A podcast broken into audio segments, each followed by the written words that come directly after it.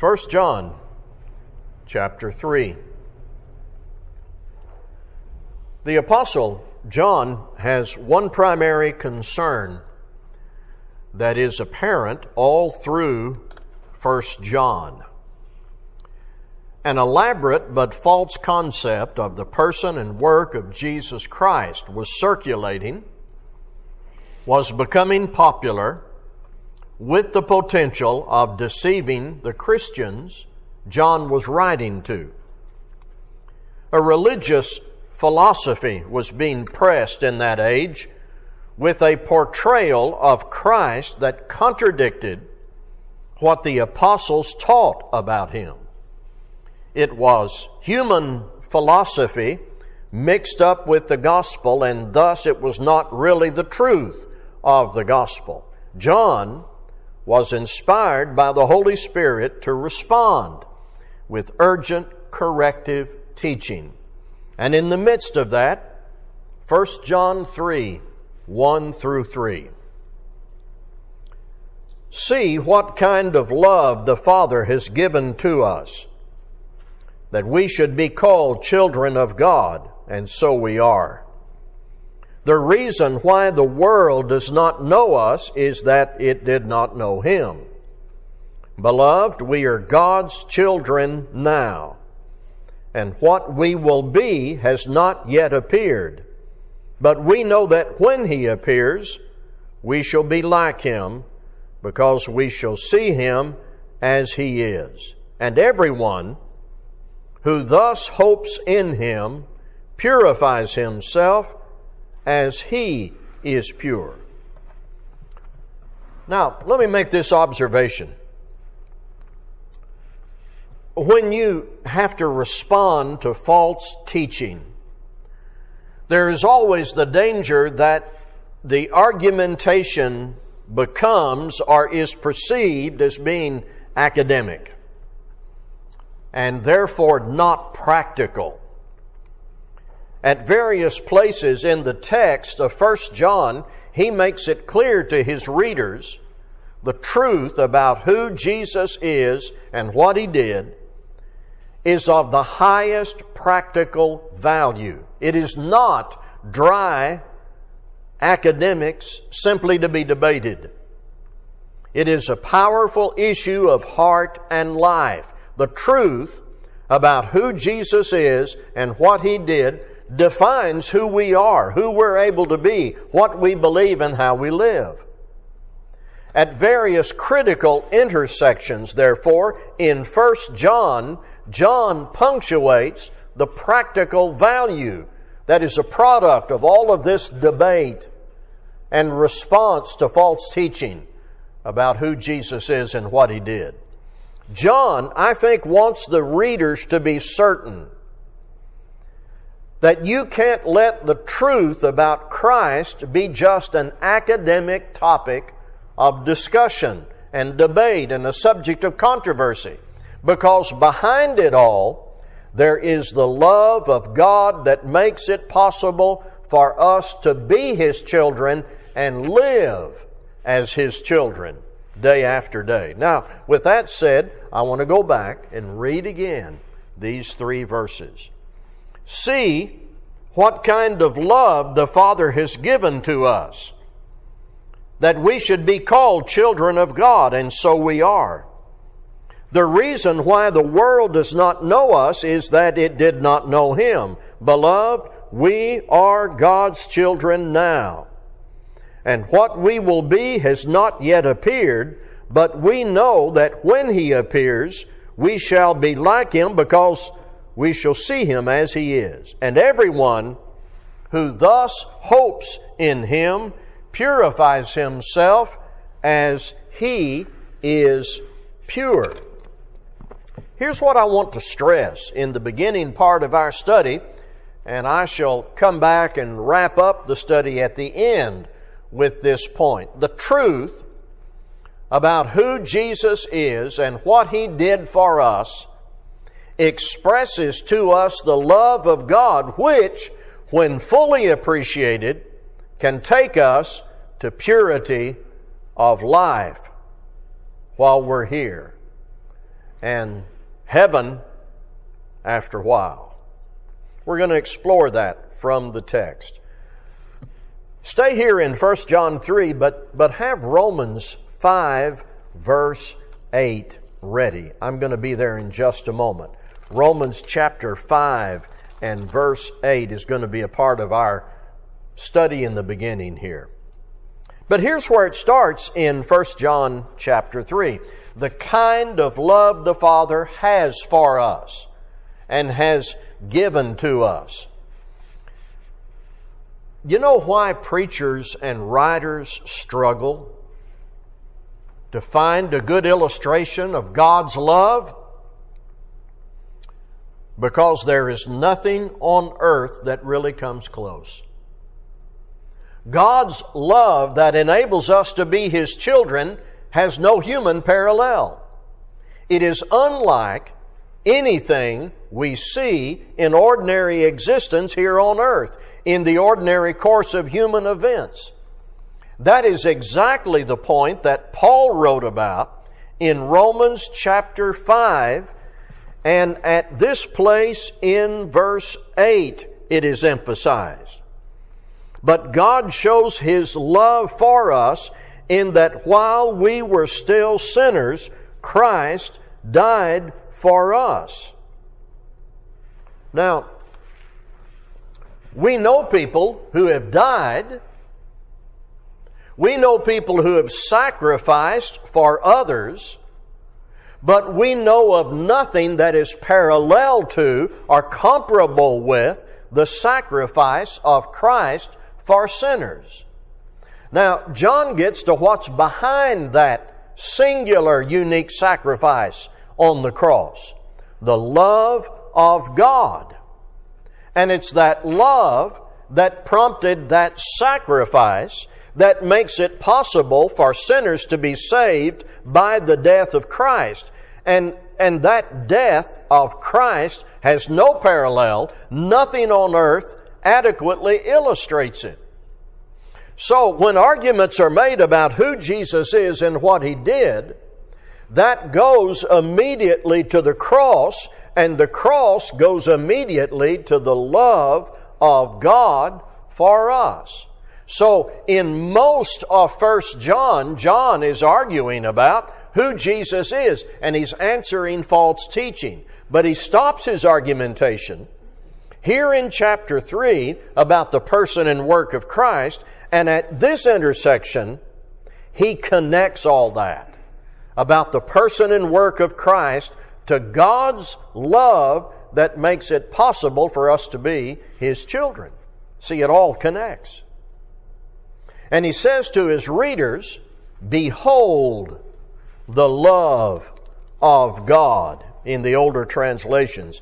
And in the newer translations, it is see what kind of love the Father has given to us. So John is saying, be sure you are clear about who Jesus is and what He did. Don't fall for the false doctrine that's out there, but be certain that you connect all this about who Jesus is and the death that He died in the flesh with God's love that makes it possible for us to be His children. What a contradiction for somebody to say they admire God's love and yet they refuse to acknowledge the evidence and truth about who Jesus is and what He did. So it's all connected. The historical truth about who Jesus is and what He did is connected to the love of the Father that prompted the cross that enables us to be the people that we are able to be in our purity here in life and our journey toward heaven. See, because of that active love of God, which found expression in the person and work of Christ, we can, John says, be called children of God. And John makes it clear it is just a label. And he does that with three words So we are. Who Jesus is and what he did is not a sideline it's not just the subject of debate, It's not just mere historical fact, though it is historical fact. It concerns how God's love was activated to get us out of sin and bring us to God, enable us to be His children. So behind the truth of Christ, there is the love of God, and when we accept that love, responding to the cross and living faithfully, we are children of God. John wants us not just to understand the debate about the deity and humanity of Christ. He wants us to appreciate the love of God that is the cause, making it possible for Jesus to come, be the Son of Man and the Son of God and die for us, be raised from the dead, and for us now to be members of His family. All of that needs to be connected. See what kind of love the Father has given to us that we should be called children of God, and so we are. Now, packaged into all of this that is so well connected by the Holy Spirit through John, there is a negative. The world doesn't like us. John speaks to that. He says the reason why the world does not know us is that it did not know Him. When I align myself with God, something I can do through the cross, when I become His obedient child, and as I live out that way of life, the world doesn't recognize that. The world doesn't like that. The world doesn't show me favor or praise. The world didn't show favor or praise to Jesus. When I follow him, therefore the world will not show favor and praise to me. So part of this in 1 John is very similar to what Peter says and what James says and what Paul says. Don't be surprised. If you live right, something you're able to do because of who Jesus was and what He did, if you live right, those who live wrong will not like it and may express their dislike in forms of hostility and exclusion or even persecution. Don't be surprised about that. But don't grieve about that because remember who you are. How loved you are by God as expressed in the cross and what the outcome will be for the faithful. See what kind of love the Father has given to us, that we should be called children of God. And so we are. The reason why the world does not know us is that it did not know Him. Beloved, we are God's children now. And what we will be has not yet appeared. But we know that when He appears, we shall be like Him, because we shall see Him as he is. The truth about who Jesus is and what He did is an expression of the love of God, which, when fully appreciated, gets us out of sin in our response to the gospel, enables us to be His children and be pure and go to heaven. It's all connected.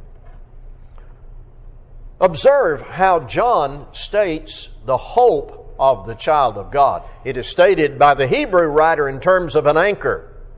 We studied this morning. It is stated differently by John.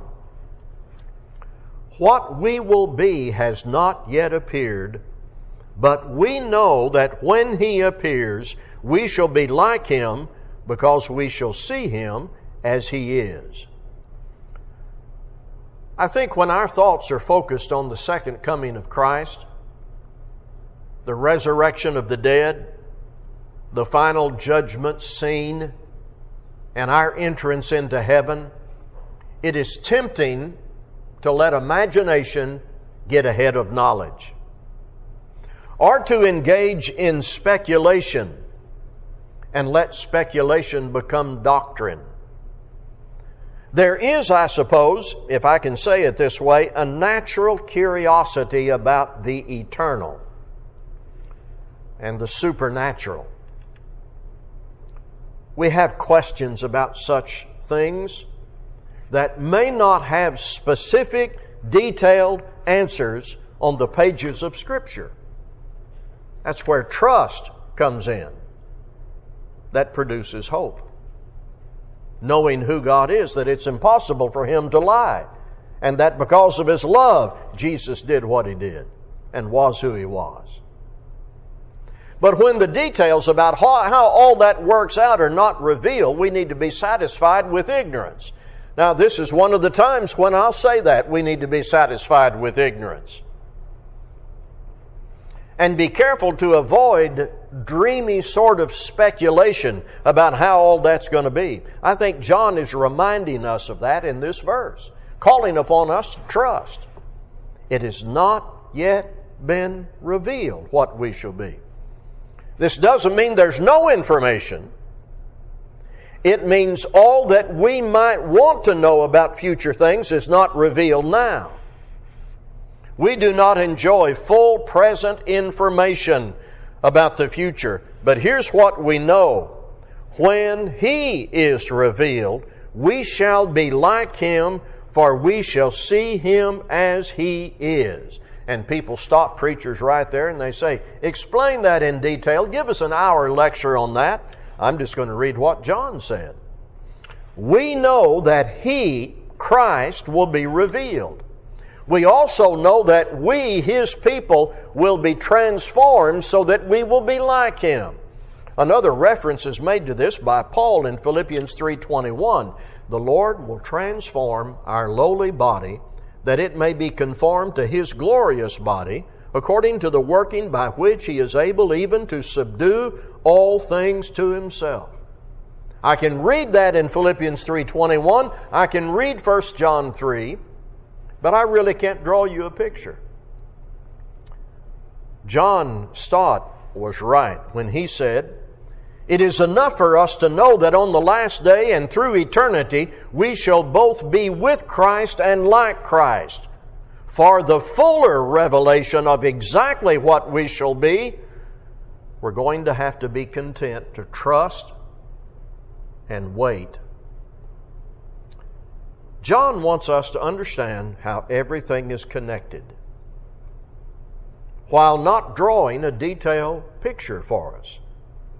Who Jesus is and what He did has behind it the love of God, and because of that, we can become children of God and have this hope. That isn't given to satisfy our total curiosity, but to supply sufficient promise and motivation that takes me now to verse 3. And everyone who thus hopes in Him purifies himself as He is pure. You see how John takes it to how we ought to live, to purity. I want to make this observation, though. I think it ought to be said not everyone has this hope. John says, everyone who thus hopes in him.